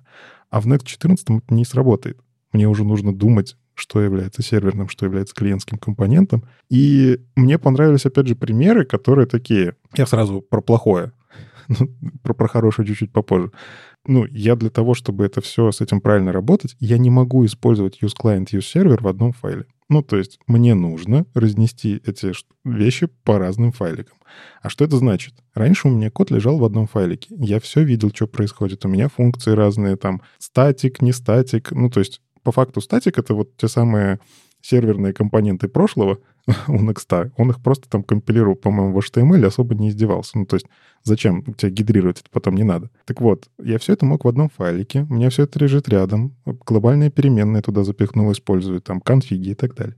Сейчас мне нужно разнести это по разным файлам. А в чем беда? Из-за того, что научились делать серверные клиентские э, компоненты, ты можешь серверный компонент сделать частью клиентского. Ну почему нет? Ну, по, по синтаксису уже можешь, все, отлично. А как в этом месте работают React Server Components? Они не просто тебе HTML туда вставляют. Они вставляют свой собственный какой-то там байт-код, я его называю. Ну, это не байт-код, но суть в том, что свой собственный, свое собственное представление этого компонента и доставляют его на клиент. То есть у тебя рендерится клиентский компонент, и он внутрь, как зависимость, твой серверный компонент из JavaScript все равно вставляет. И это самая жесть. Ну, то есть ты не HTML используешь. Ты не вставляешь просто кусок HTML. Ты реально доставляешь, гидрируешь потом серверным компонентом клиентский компонент. Ну, потому что зависимость. Но он же не просто его вставляет. Он пойдет на сервер, да. получит ответ и вставит ответ. Да-да-да-да. Ну, я про, про то, что ты в любом случае не просто HTML-строку доставляешь. Ты работаешь еще в это время с сервером, ты это гидрируешь. То есть, по факту, суть серверного компонента, для чего это все создавалось. Performance, мы как будто бы делаем все на сервере, и на клиенте почти ничего делать не надо. Но если у меня грохнется JavaScript, у меня серверный компонент не покажется. Тут есть и другие проблемы. Если ты общаешься через API, ты можешь общаться версионированно, в конкретный API сходить. Угу. А когда у тебя серверный клиентский код должны быть синхронны, тебе уже придется думать, а как это вообще доставить в продакшн? Ведь у тебя может сервер заехать чуть-чуть старый еще быть, а клиент новый, или наоборот, человек в браузере страницу не обновил, а ты уже сервер обновил. И у тебя может здесь не стыковаться. Да. Ну, то есть в этом месте, кажется, стало сложнее. Ну окей, допустим, я у себя в голове научился мыслить серверными клиентскими компонентами. На самом деле, не знаю, я там когда-то на .NET MVC писал, ну, тоже надо было перестроиться. Вот этот код у тебя выполняется в C-Sharp, вот этот код выполняется в шаблоне, тот же самый C-Sharp, но ты не можешь их совмещать. Ну ладно, ну, привыкнуть, наверное, можно. Но дальше тоже начинается дичь. А, мы уже обсуждали, что Next.js для того, чтобы это все работало, начал патчить нативные методы. Ну, то есть про фетч мы обсуждали. Он не просто его патчит, а он еще и не дает некоторые вещи использовать. Ну, то есть я не могу использовать Next.js 14 request. Ну, нету у меня доступа. А это же в смысле? Вы чего творите-то? Ну, то есть я могу middleware какую-нибудь поставить. Некоторые так и делают, и по-другому никак. Ты ставишь, по факту поднимаешь какой-нибудь Express.js сервер, для того, и в нем уже внутри запускаешь Next приложение, чтобы у тебя все-таки был доступ к реквестам, респонсам, и ты мог работать заголовками как хочешь. Но Next.js 14, он от тебя это все убирает, не дает тебе за этим смотреть, он все это берет на себя. И в целом работа с э, всякими HTTP заголовками, она теперь доступна только через middleware. Вот. Но это сделано как будто бы для оптимизации тех самых серверных компонентов, потому что Next.js внутри себя, а, он стримит а, твое приложение, и для этого стриминга он такой изолирует, типа, не-не-не, вы стриминг мне сломаете, я вам не дам туда залазить, ну, потому что нельзя отправлять HTTP-заголовки, когда уже пошел контент. Так работает HTTP. В общем, с точки зрения, наверное, абстракции, когда я делаю простой какой-то сайт, ну, хотя простой сайт на Next.js делать, это тоже странно, но допустим, я делаю простое приложение, а, оно вроде бы по умолчанию работает хорошо. Но когда мне нужно делать что-то сложное, управлять в том числе заголовками и всякое такое, вот тут начинается веселуха. Хотя, опять же, это все сделано для того, чтобы серверные компоненты оптимизации вокруг них как будто бы работали лучше. То есть ради того, чтобы втащить экспериментальную в какой-то мере технологию, мажорное обновление фреймворка сломало мне пользовательский опыт. Но это же не круто. Не совсем, потому что очень часто забывают, что да, в 13-м Next это все появилось, это продолжилось в 14-м, но твой старый page router никто не отключал. То есть, если ты не хочешь переходить на новый фреймворк, а это фактически новый фреймворк в рамках Next, ты можешь продолжить жить на старом. А вот здесь есть другая проблема. Я в том числе сам видел эти иши, что старый э, PageRouter в новом Next, в нем появилось почему-то больше багов. Ну, то есть в старом Next багов было меньше. Там в том числе есть проблемы с интеграцией.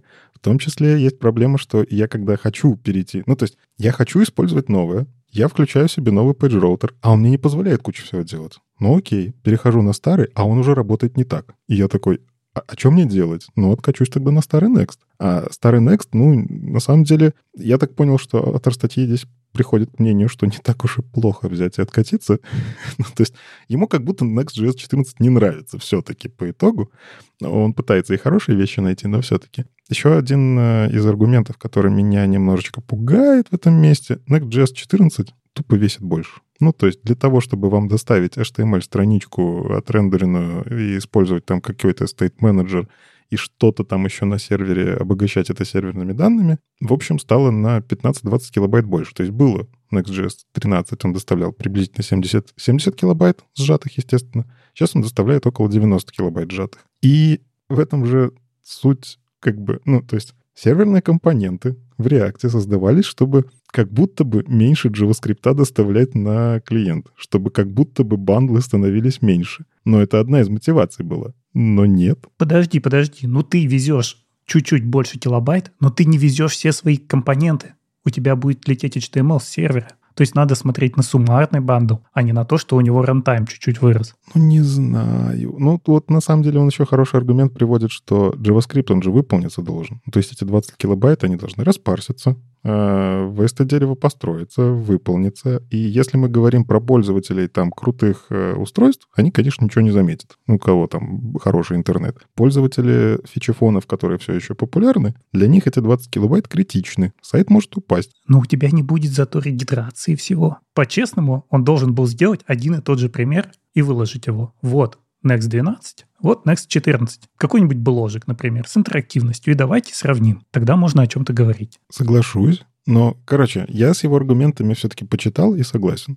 ну, то есть, э, это не совсем честное сравнение. Действительно, если проводить полноценный анализ, вот это было хорошо, это стало плохо, это, ну, там, табличку в конце вывести, что поменялось это более честная история. Он делится все-таки своим опытом, и он в начале статьи про это пишет. Я пишу, как я чувствую. То есть не, не полагайте, что это прям корректное сравнение. Вот ему, например, нравится вот то, то что Леша назвал мемом. ему это нравится. Он говорит, классно, можно действительно use сервер запихнуть внутри форм action. Я там что-то делаю, и оно превращается... Ну, то есть мне что? Не нужен JavaScript для того, чтобы обработать форму и я такой, ничего себе, а, а мы в HTML так знаете, сколько живем? Давно уже? Ну да, действительно не нужен. Ну, я-то просто смеюсь, потому что забавно наблюдать, как история делает еще один виток. Да, мы от этого от всего избавлялись, у нас это все, если что, было. Да, оно, конечно, не называлось Next, оно не называлось ее сервер, но как бы э, именно этим мы раньше и занимались, когда назывались веб-мастерами. Но мне интересно другое. А как вы думаете, куда э, может зайти эта идея Next. Я, кстати, не знаю, насколько она популярна, то есть пытаются ли другие фреймворки ее реализовать у себя. Это, я думаю, вы мне подскажете. Вот, но мне интересно, это движение в сторону того, чтобы для разработчика, э, фронтенд разработчика, убрать такое понятие, как э, сеть и запросы между фронтом и бэкэндом, ну, точнее, не бэкэндом, а давайте так, как раз BFF. Да, то есть э, у нас есть большой жирный бэкэнд, который где база данных, бизнес-логика и так далее, и так далее. И у вас есть сервер, который общается с API, преобразует данные, не знаю, отправляет данные, еще что-то с ними делает и так далее, и так далее.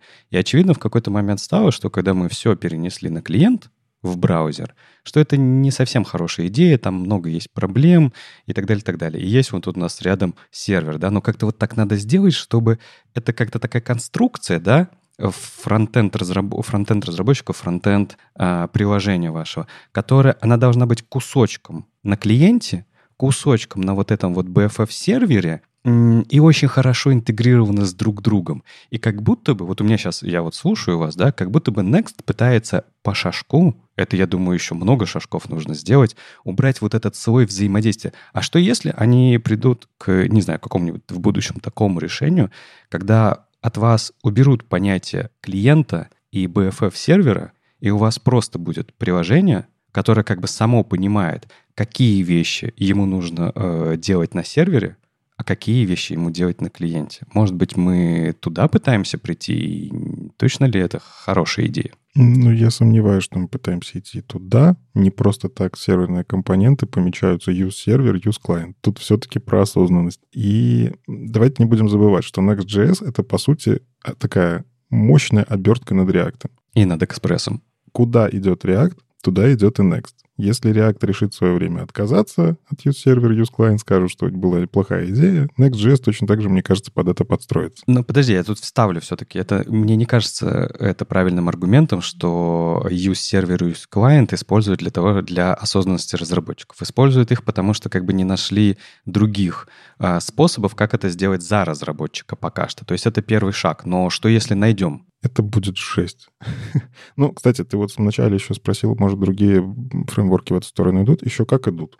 Тот же самый Astra, Remix и прочие э, фреймворки, которые не так популярны, наверное, как Next.js, потому что Next.js на хайпе, но они точно так же пытаются решить проблему. Кстати, Vue, у него там есть какие-то свои решения. То есть все осознают эту проблему, что когда-то мы были клиентскими, и раньше, может быть, когда там стоимость серверов была другая, и, в принципе, инфраструктура была другая, это было более-менее норм решение. Сейчас у нас совсем другие подходы.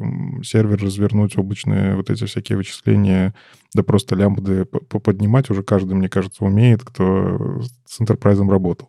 То есть, из-за, опять же, из-за этого developer experience поменялся, что мы начинаем думать, ага, давайте разделять вычисления. Какие-то все-таки оставлять на клиенте, и это правильно.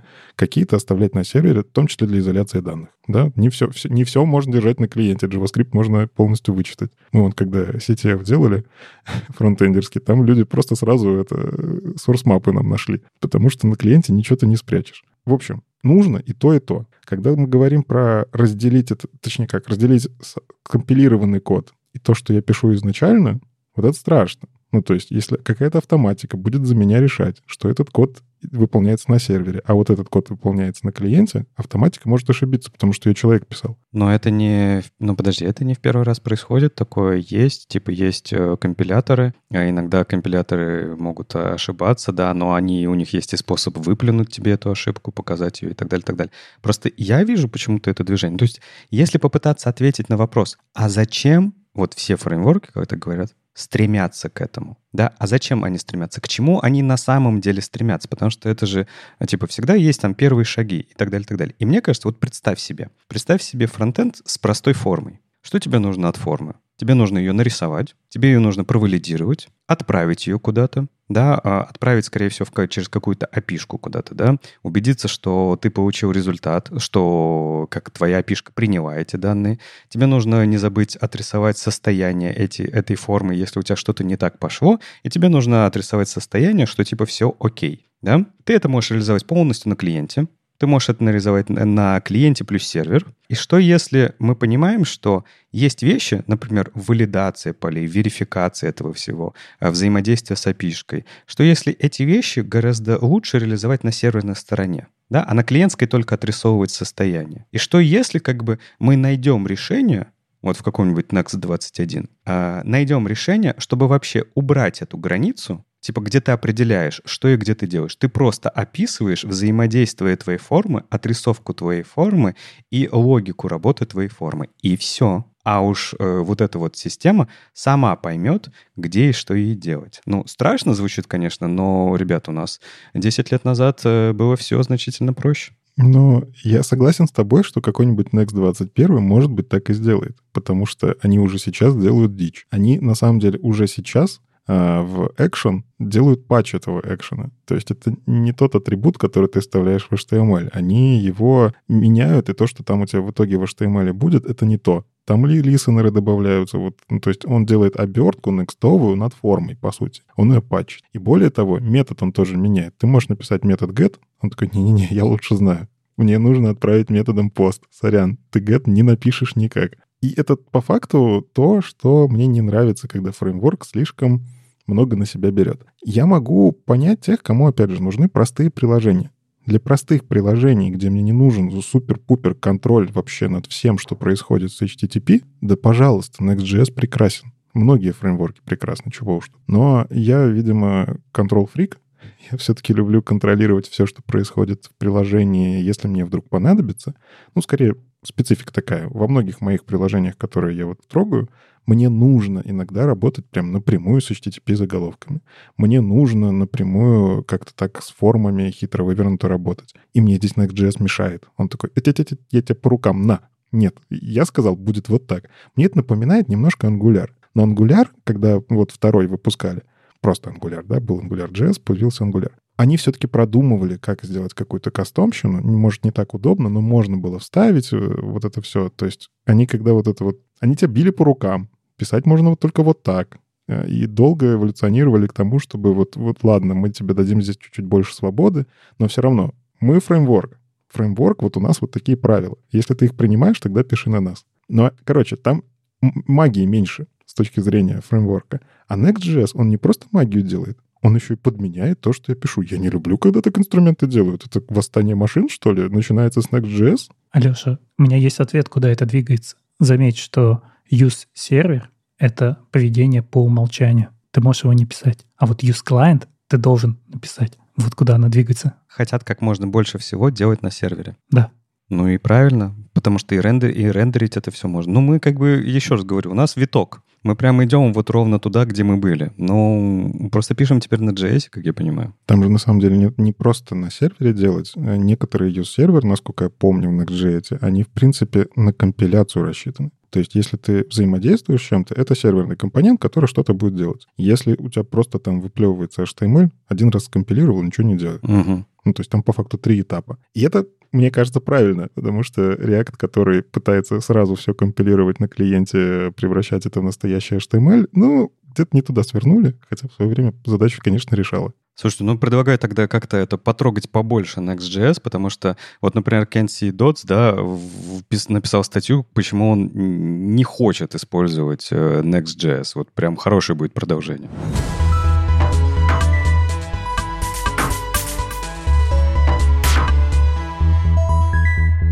Да, статья вышла еще в октябре, в конце октября, но она так хорошо ложится, что надо, надо. Кенси Дотс — это человек, который является кофаундером ремикса, пишет статью, почему он не хочет использовать Next. Ну, как сказать, да, у него здесь неплохие аргументы, но вот все-таки чувствуется, что человек-то топил и будет топить за ремикс, и от него он отталкивается. Он оперирует многие из тех же доводов, и что ему не нравится, и то, что веб-платформы там нету, в Next, потому что если ремикс, он везде говорит, а вот посмотрите, как сделано в ремиксе.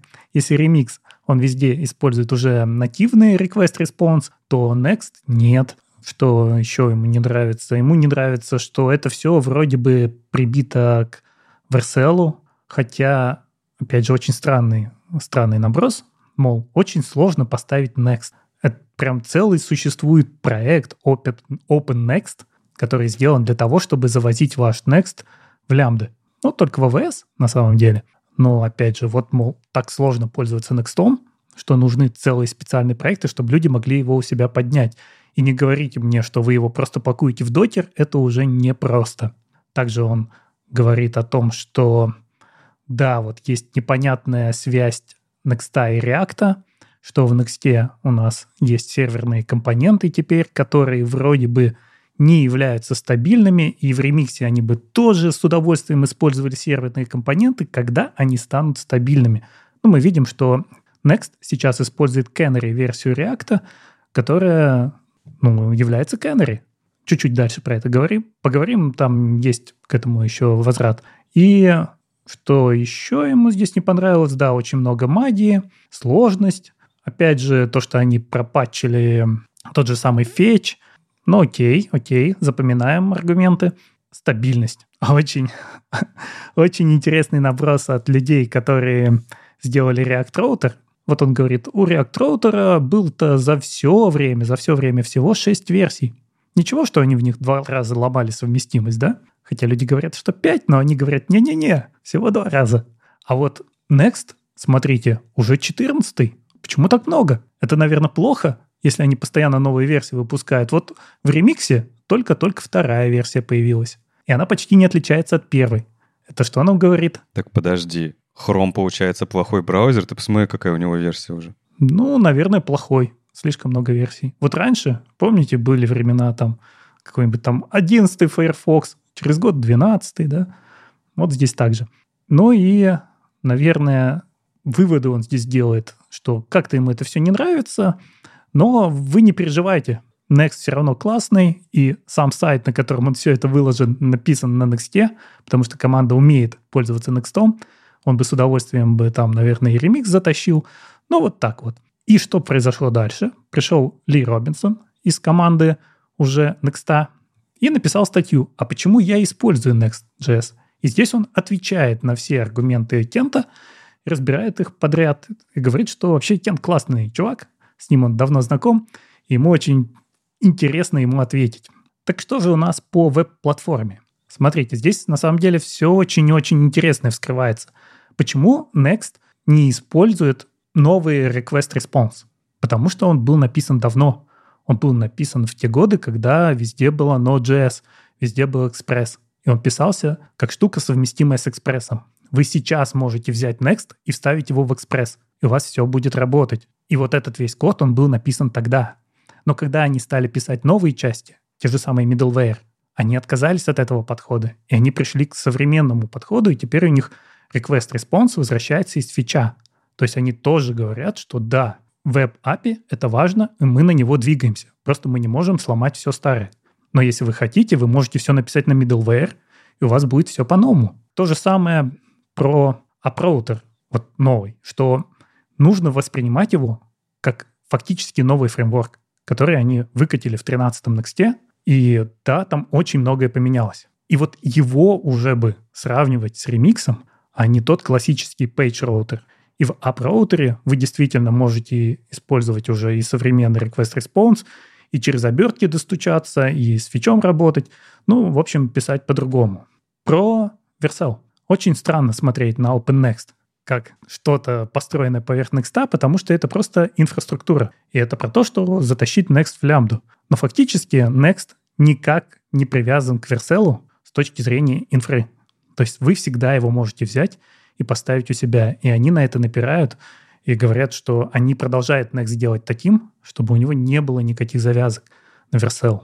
Но вот я, кстати, посмотрел, про что же люди ругаются вот что сложно, очень сложно Next где-то развернуть. Сейчас как раз пошло про серверные компоненты, потому что Vercel из коробки дает вам решение вот этого вопроса, когда мы ставим новую версию Next, выкатили новую версию нашего сайта и чуть-чуть поменяли опишки. Что произошло в этот момент? У вас может быть рассинхрон. Мы не знаем, какая версия у пользователя в браузере, и мы что-то обновили на бэкэнде, и Vercel берет это на себя. Он поднимает много лямбд, он умеет сам пометить специальными айдишниками, с какой версии мы стучимся с фронтенда, и направляет на ту лямбдочку, где он еще держит старый бэкэнд. Да, если вы будете делать что-то похожее, вам придется попотеть. Они дают вот эту инфраструктуру, они дают удобство. Но кажется, это допустимо. То есть Vercel сам вкладывается и говорит, вы можете использовать это где угодно, а у нас есть дополнительные удобства. И, и все. То есть здесь нет ничего такого, чтобы они сделали специально для Версела. По поводу цен на Верселе, опять же, Ли Робинсон говорит, что да, дороговато, но есть решение, и мы будем удешевлять. По поводу реакта. Вот здесь самый интересный спор. Так все-таки стабильны или нестабильны серверные компоненты? Можем мы их использовать или нет? Команда Next напирает на то, что вот эта канареечная версия — это не значит какая-то тестовая версия. Это специальная сборка реакта, которую могут использовать фреймворки. Ее особенность в том, что в React появились новые фичи, и они не хотят их встраивать в мажорный обычный React. Но эти фичи стабильны и нужны фреймворкам. Поэтому они доезжают в канареечную версию, которая стабильна, но эти фичи сделаны для фреймворков. Звучит странно. Но команда Next говорит, пользуйтесь, все стабильно. Ведь столько сайтов в интернете уже используют серверные компоненты. Но я пошел по ссылке, оказалось, это все сайты на Next, конечно же. Ну, погоди, типа, аргумент, что это сделано для фреймворков, он как-то слово мета, когда произносит, он делает четыре ошибки или сколько. ну, то есть э, это, это сделано для Фейсбука, черт побери. Ну, то есть, э, да, мы, конечно, знаем, что React — это open source и все такое, но в то же самое время это не совсем open source. И серверные компоненты, они решают проблему, которая есть у больших приложений Фейсбука, по оптимизации инфраструктуры, которая очень дорогая. И, ну да, фреймворки это тоже могут использовать, потому что, ну, продакшн. Но здесь же мы говорим про Next, а Next это не Facebook. И Кен Дотс говорит, что нам нужны серверные компоненты, мы хотим их использовать, но мы хотим, чтобы они были в стабильной версии React. Али Робинсон оппонирует ему, что это стабильная версия, просто она не документирована. Тем более. Ну, короче, очень много вопросов именно к этому пункту, потому что с документацией у Next, кстати, 14 та же самая проблема. А, Next 13, и я за что вот мне он нравится, там ну, очень хорошая документация. Да, там на самом деле есть, конечно, когда ты хочешь какие-то нюансы, ты идешь выше на гитхабе и пытаешься эти нюансы уже расковырять в комментариях. Но у 14 там все плохо. Там есть примеры с ошибками, я их видел. То есть это я не из статей, я в статьях тоже видел, что там есть примеры с ошибками. Я сам заходил почитать доку, и я вижу, что что? Там JavaScript с ошибкой, я его скопировать не могу. Ну, то есть там прям просто синтаксис не JavaScript. Кто писал эту документацию? А где-то просто нет информации. То есть метод есть, у меня TypeScript его подсвечивает, а доки по этому методу нет вообще нигде. Ты опять же идешь на GitHub и пытаешься читать. Не знаю, у меня много вопросиков, короче, к этому пункту. И опять же, ты не всегда знаешь, это React или Next. Вот этом еще проблема.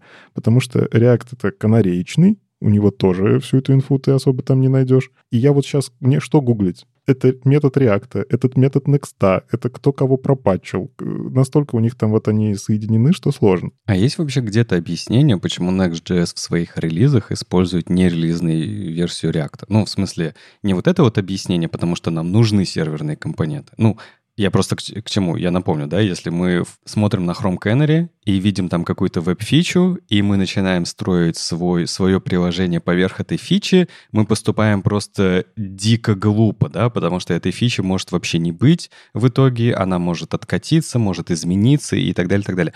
Почему в этом мире так происходит? Неужели React Canary — это не настоящая канарейка, это нормальная версия, которую можно использовать? Да, команда Next так и говорит, что это специальная настоящая версия, потому что в React есть фичи, которые уже стабильны, они очень нужны Next и другим фреймворкам. Они всегда говорят и другим фреймворкам. И их пока нельзя выкатывать в стабильную версию, потому что к ним, ну, к ним еще много чего надо добавить, чтобы обычные люди пользовались. Но для фреймворков стабильность вроде бы гарантируется командой React. И эта штука нужна Next сложная какая-то история. То есть э, для обычных людей нужно еще допилить, а для людей, которые разрабатывают фреймворки, допиливать не нужно, потому что они необычные, что ли, или что? Возможно, нужно побольше документации. Не, ну это контракт-driven development. То есть, в принципе, можно же договориться, и мы же знаем про то, что Next.js и команда React, они все-таки очень активно общаются. В том числе React многие вещи обкатывает на Next.js. То есть это такая платформа для тестирования. И это прикольная коллаборация.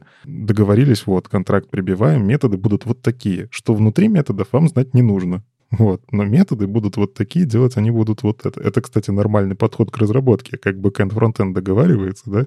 Здесь похожая история, только фреймворки между собой. Угу. Ну, блин. Знаете, какая идея возникла? Вот я просто вспоминал Angular. Angular как сделал ребрендинг? Они были Angular.js, а потом такие, мы теперь новые. Angular назовемся, JS уберем. Вот если бы Next.js 13 такие, давайте назовемся Next, к ним бы, наверное, было меньше вопросов. Да, мы радикально всякое меняем, но мы следующее поколение Next.js. Возможно, кстати, э, я понял, React просто не стоило называть это Canary, назвали бы как-нибудь React э, for Frameworks, React, я не знаю, еще как-то. Меньше было бы вопросов, потому что Canary нас как-то вот Google приучил к определенному пониманию этого термина, да, и оно явно здесь не так используется. Но видите еще в чем проблема, что новый React как романы Джорджа Мартина. Они вроде бы обещают нам, что вот сейчас они выпустят. Но оно откладывается и откладывается. Уже две версии Next вышло. То есть два года прошло с этой Canary версией. А React все еще там. Главное, чтобы это не случилось, как с Half-Life 3. Ну, тут другой вопрос. Это как если бы Next остался всегда 12-м идеальным. Ну да. Как ты бы остался в своем самом лучшем возрасте, да, и там зафризился. Да-да. Ну вот, Ли Робинсон говорит, что да, мы будем вкладываться в документацию, есть новый сайт React, и все будет развиваться. Ну уж простите, ну, сами постараемся как-то дописать, потому что действительно, а как другим фреймворкам пользоваться серверными компонентами, если у них нет никакой спеки? Как они это к себе встроят? Угу. А и вообще, кстати, они как излишнее ли это преимущество для Next, который, конечно же, так хорошо взаимодействует и общается с командой, что может договариваться о каких-то контрактах и так далее, так далее, не задокументированные фичи, о которых нигде нельзя прочитать, уже использовать у себя. А неужели вот такую, как э, привилегию получают каждая команда с фреймворком при общении с React? Или все-таки это вот опять вот эти вот э, преимущества у одних инструментов перед другими. Туда же кто-то переходил из реакта, как я помню. Но так вот повезло. По поводу магии. С фичом была ошибка, и они от этого будут отказываться. И ты уже в 14-м Next можешь указать no store, и у тебя не будет вот этого кэша. Ну, то есть они же манкипатчили фетч для того, чтобы в него пророс кэш. И они от этого будут отказываться. Потому что действительно проблема, все на это показали, и решение было неудачным. Ну и про версии тоже он говорит, да, мы версии повышаем, но мы повышаем их, когда отказываемся, например, от поддержки Node.js. Там 14-я нода ушла, нам нужно отказаться, и мажор поднимается. Здесь ничего удивительного, что Next достиг вот таких версий. И, наверное, ну, ну, в общем, наверное, здесь уже итоги подводят, что не надо бояться. Next классный, и тоже пользуйтесь серверными компонентами. Ну, не знаю, какие у вас ощущения. У меня вот вопросы остались. Потому что мы все, конечно, хотим, чтобы это все было стабильным, и чтобы другие фреймворки тоже могли что-то делать с серверными компонентами, и тогда мы уже сможем сравнивать честно. А пока, да, какие-то набросы идут странные, как про то, что пользоваться Next сложно.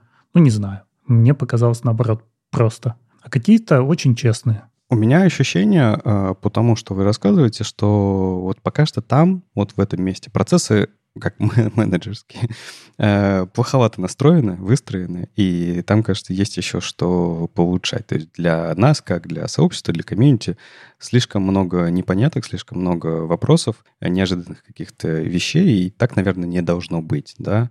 А, я думаю, они это тоже видят и поправят со временем, поэтому... Окей. А то, что э, в принципе это как фичи появляются, ну, это типа roadmap, они, наверное, оттуда и идут. Ну, я вот уже который раз за этот подкаст говорю про developer experience, и это все равно какая-то история про маркетинг и прочее. Когда-то мы жили э, так, что у тебя была библиотека классная, и вся документация, которая у тебя была, это JS-док, который в этой библиотеке, если написали, уже хорошо. Ты ставил себе специальный плагин или, в принципе, настраивал сборку, чтобы он тебе HTML-страничку собирал. И ты по JS-доку такой, о, классно. Сейчас нам, понимаешь, сайт подавай, туториалы подавай, видеокурс подавай, и все это должно удобно работать. В целом, ну, короче, выигрывают фреймворки, у которых DX высокий. Э, Next.js в этом месте, да, делает кучу магии. Мне, как control-фрику, не нравится, но я думаю, многим норм. Поэтому посмотрим, что будет дальше. Они же реагируют на сообщество, на Fetch вот реагировали. Ну, смотрите, и Кент Дотс или Робинсон согласны что хороший фреймворк не делает никаких сложных абстракций, а он отдает тебе примитивы из веб-апи. И когда тебе что-то непонятно, ты идешь на MDN куда-нибудь и читаешь, как работает вот конкретная штука в вебе, а не штука в фреймворке. И в эту сторону двигается и Remix, и современный Next. И вот здесь хорошо. Ну, то есть переложили документацию на MDN. Это, кстати, тоже хитрый способ. Ну, значит, ты, когда пользуешься фреймворком, ты не застреваешь в нем. Угу. Ты уходишь на другой фреймворк, и у тебя знакомый реквест. Ты знаешь, как с ним работать. Это стандартная штука, она везде в вебе. Ты можешь взять и отказаться от фреймворка и сделать на коленке сам. И будет то же самое. Ну что, пускай Next.js развивается, ребята устраивают свои процессы и делают, как радуют сообщество этим. А я предлагаю перейти к вопросам, потому что, представляете, у нас они скопились.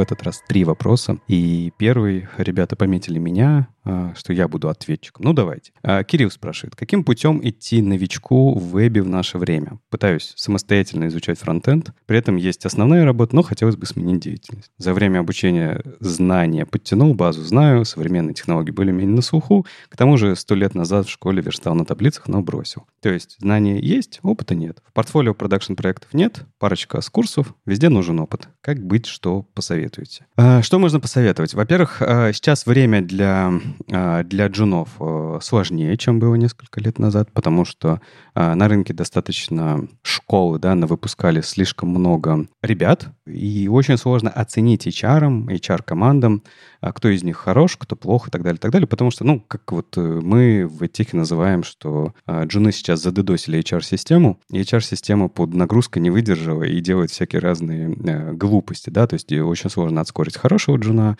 очень сложно пропустить через себя всех плохих джунов и так далее, и так далее. Поэтому а, самое важное — это постараться выделиться, да. И тут больше даже, вот вы говорите в своем вопросе, Кирилл, про харды, а мне кажется, важнее в вашем случае будут играть роль софты. Потому что, э, на мой взгляд, что нужно сделать? Не так важно портфолио, как важно э, понимание, в какую компанию вы идете, что эта компания делает, желательно понимание, в какую команду вы идете. Возможно, даже разобраться, кто в этой команде не знаю, может быть, где-то выступает или еще что-то, понять, что эта команда делает. После этого подумать над вопросом, а что я могу этой команде дать. То есть вот вы приходите в команду, вы что пытаетесь? От себя дать этой команде, дать этому продукту, дать этому, я не знаю, бизнесу, смотря куда вы идете. И попытаться именно это сформулировать, то есть как именно вы компании, команде поможете быть лучше, справляться быстрее с задачами и так далее, и так далее. Даже если вы джун,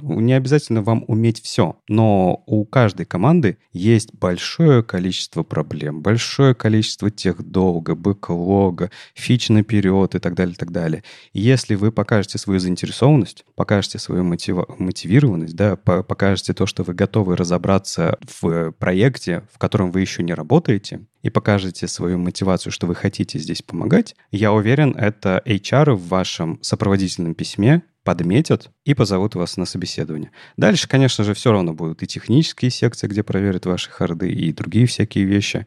А, который провалидирует вас. Но как минимум вы пробьете тот самый HR-фильтр, который сейчас таким вот очень плотным стал и который усложняет многие вещи. Это один из примеров, да. Другие примеры — это вот классические стажировки, всякие разные вещи, которые делают, э, устраивают компании у себя, да, это какие-то, не знаю, хакатоны. На самом деле каждая плюс-минус ну, каждая большая компания точно, средние компании иногда устраивают разные активности для того, чтобы им, то есть HR-командам, проще было просеять а, большое количество людей и понять, а, хороши они или нет. Предложить им какой-то офер, либо какую-то стажировку и так далее, и так далее. Вот. Просто последите за этими активностями, выберите компании, которые вам хотелось бы попасть, и идите. Есть еще один способ, что можно сделать. Как это называется? Не сидеть а, без работы, без оффера э, вот по вашей новой специальности и ждать вот этого идеального оффера, а пойти на, а, ну как, не на любую работу, это, наверное, неправильно сказать, упростить свои ожидания от работы, пойти уже где-то работать, э, не знаю, фронтендером, бэкендером, еще кем-то, и в веб-студию в какую-нибудь, в агентство, в локальное какое-то место. Возможно, там будет не так классно и хорошо, как вы себе ожидали, но там вы наберетесь опыта, и оттуда вам будет проще откликаться на вакансии уже продуктовых компаний, больших компаний и так далее, так далее. Есть, как видите, несколько способов, и что-то можно сделать, и в, в этих способах я вам не советую сидеть и нарабатывать портфолио. Это, к сожалению, в наше время почти ничего не даст. Даниил спрашивает. В обсуждении классов JS, как, возможно, ненужного сахара, Андрей упомянул, что давно ими не пользовался, поскольку ушел с Неста. Так вот вопрос к Андрею, ко мне. Какие сложности, проблемы вызвали классы DI и Nest сами по себе, почему больше я их не использую? Я зашел в репозиторий Nest и проверил. До сих пор в TS-конфиге у них написано «использовать экспериментальные декораторы». И во многом это ответ. То есть, да, когда мы смотрим в код на Nest, он красивый, как в таких классических фреймворках, там, Zend какой-нибудь там на PHP или что-нибудь там на Java мы возьмем, везде будет написано примерно одинаково. Но вот эта вся красота, за нее мы расплачиваемся тем, что используется очень много магии. Все это работает в продакшене зачастую не так идеально, как хотелось бы. А когда мы начинаем это дебажить, мы видим очень много хитро транспилированного кода. Ну, потому что как раз вот эти декораторы. И это было больно. А в общем-то можно пользоваться обычными решениями, экспрессом, фастифаем и получать все то же самое, что мы получаем на Насте. Наверное, это была моя причина ухода с Неста, что я просто понял, что мне все это, все, что он дает, не нужно. Я могу сделать это дешевле, быстрее и даже в какой-то степени производительнее на более маленьких решениях, на микрофреймворках. Вопрос от Павла. На фоне хейта к CSS, NGS, библиотекам и Tailwind, что скажете про другие технологии, которые позволяют скрещивать одно с другим? Как вам, например, MDX или HTMX? Придем ли мы к тому, что благодаря AdScope будем таки писать CSS и HTML, как в примере на MDN? Павел, если что, ну, хейт, наверное, все-таки слышится в нашем подкасте чуть-чуть. Мы критикуем Tailwind часто, это, это правда. Но я бы не сказал, что у меня есть хейт, допустим, к CSS NGS библиотекам, потому что я ими пользуюсь и постоянно пользуюсь. Я не прикручиваю там проекты на Tailwind, потому что, наверное, ну, мне просто не нравится. И это нормально. Вам то, что он нравится, это тоже нормально. Ну, то есть мы тут как раз обсуждали, почему Next.js кто-то не пользуется, а кто-то пользуется. Это, наоборот, классно, когда есть разнообразие мнений. В общем, CSS NGS топ, он решает свои задачи, и, к сожалению, React не готов к использованию обычных как раз-таки э, CSS. Ну, то есть просто взять и подключить файлик э, styles.css, как мы это делали раньше, уже нельзя. Нужно разбивать на чанки и так далее. В общем, CSS NGS иногда очень классно работает, решает свою задачу. Никакого хейта у меня лично нет, не знаю, как у ребят. А если говорить про другие технологии типа MDX, HTMX, точно такое же отношение. Если оно решает ваши задачи, здорово, что это, ну, что такой фреймворк для вас есть. Опять же, я знаю, что тот же самый HTMX набирает количество звездочек на GitHub потихоньку, значит, оно кому-то нужно. Про MDX тоже давно слышно. Мне подход, ну, не то чтобы нравится. Опять же, это мое личное мнение, потому что я, я если бы мог, я бы все писал на HTML, JavaScript и CSS ванильных, да, но это медленно. Хотя и качество в том числе. Некоторые абстракции берут на себя, короче, убирают баги, которые я могу взять и сделать сам. Но э, я знаю, что вот там среди моих знакомых разработчиков эти библиотеки им нравятся. Ну, то есть это такой способ писать HTML серверный, что интересно. То есть я пишу HTML, по сути, но сервер его что-то превращает. И это такая вот то, что мы сегодня обсуждали в подкасте, серверные компоненты, это такое альтернативное видение. Прикольная идея. Ну, то есть, если оно решает задачу, почему нет? Ну и про AdScope я не думаю, что мы будем писать CSS и HTML, потому что у нас уже слишком сложная система сборки. Я уверен, что AdScope как-то кто-то заиспользует внутри фреймворков, и оно появится, потому что в свое время, вспомните, Vue.js они даже пытались использовать этот scope, а, как, ну, тогда это часть спецификации HTML была, сейчас ее убрали. А, ну, то есть, да, это нужно, это с точки зрения интуитивности, изолировать стили, написать их где-то рядом с э, вашим HTML, чтобы оно как будто бы изолировалось внутри этого компонента, да, это как-нибудь будут использовать фреймворки. Будем ли мы сами постоянно писать этот скоп? Очень сильно сомневаюсь, потому что сборка у нас сейчас устроена так, что то, что я пишу, превращается потом непонятно во что. Но, опять же, мог бы я писать на чистом HTML, JavaScript и CSS, я подскоп, конечно же, использовал. И, наверное, в своих подпроектах буду. Короче, вряд ли придем все, но где-то AdScope и AdLayer точно использоваться будут. С вами был 403 выпуск подкаста «Веб-стандарты» и его постоянный ведущий мифический фуллстек Андрей Мельхов, доброжелюбный бородач Никита Дубко и не только менеджер Алексей Симоненко. Слушайте нас в любом приложении для подкастов или на ваших любимых платформах. Не забывайте ставить оценки и писать отзывы. Это помогает нам продолжать. Если вам нравится, что мы делаем, поддержите нас на Патреоне или Бусте. Ждем ваших вопросов на подкаст собака.webdefistandards.ru. Мы обязательно ответим на самые интересные. Услышимся на следующей неделе. Пока. Пока. Пока.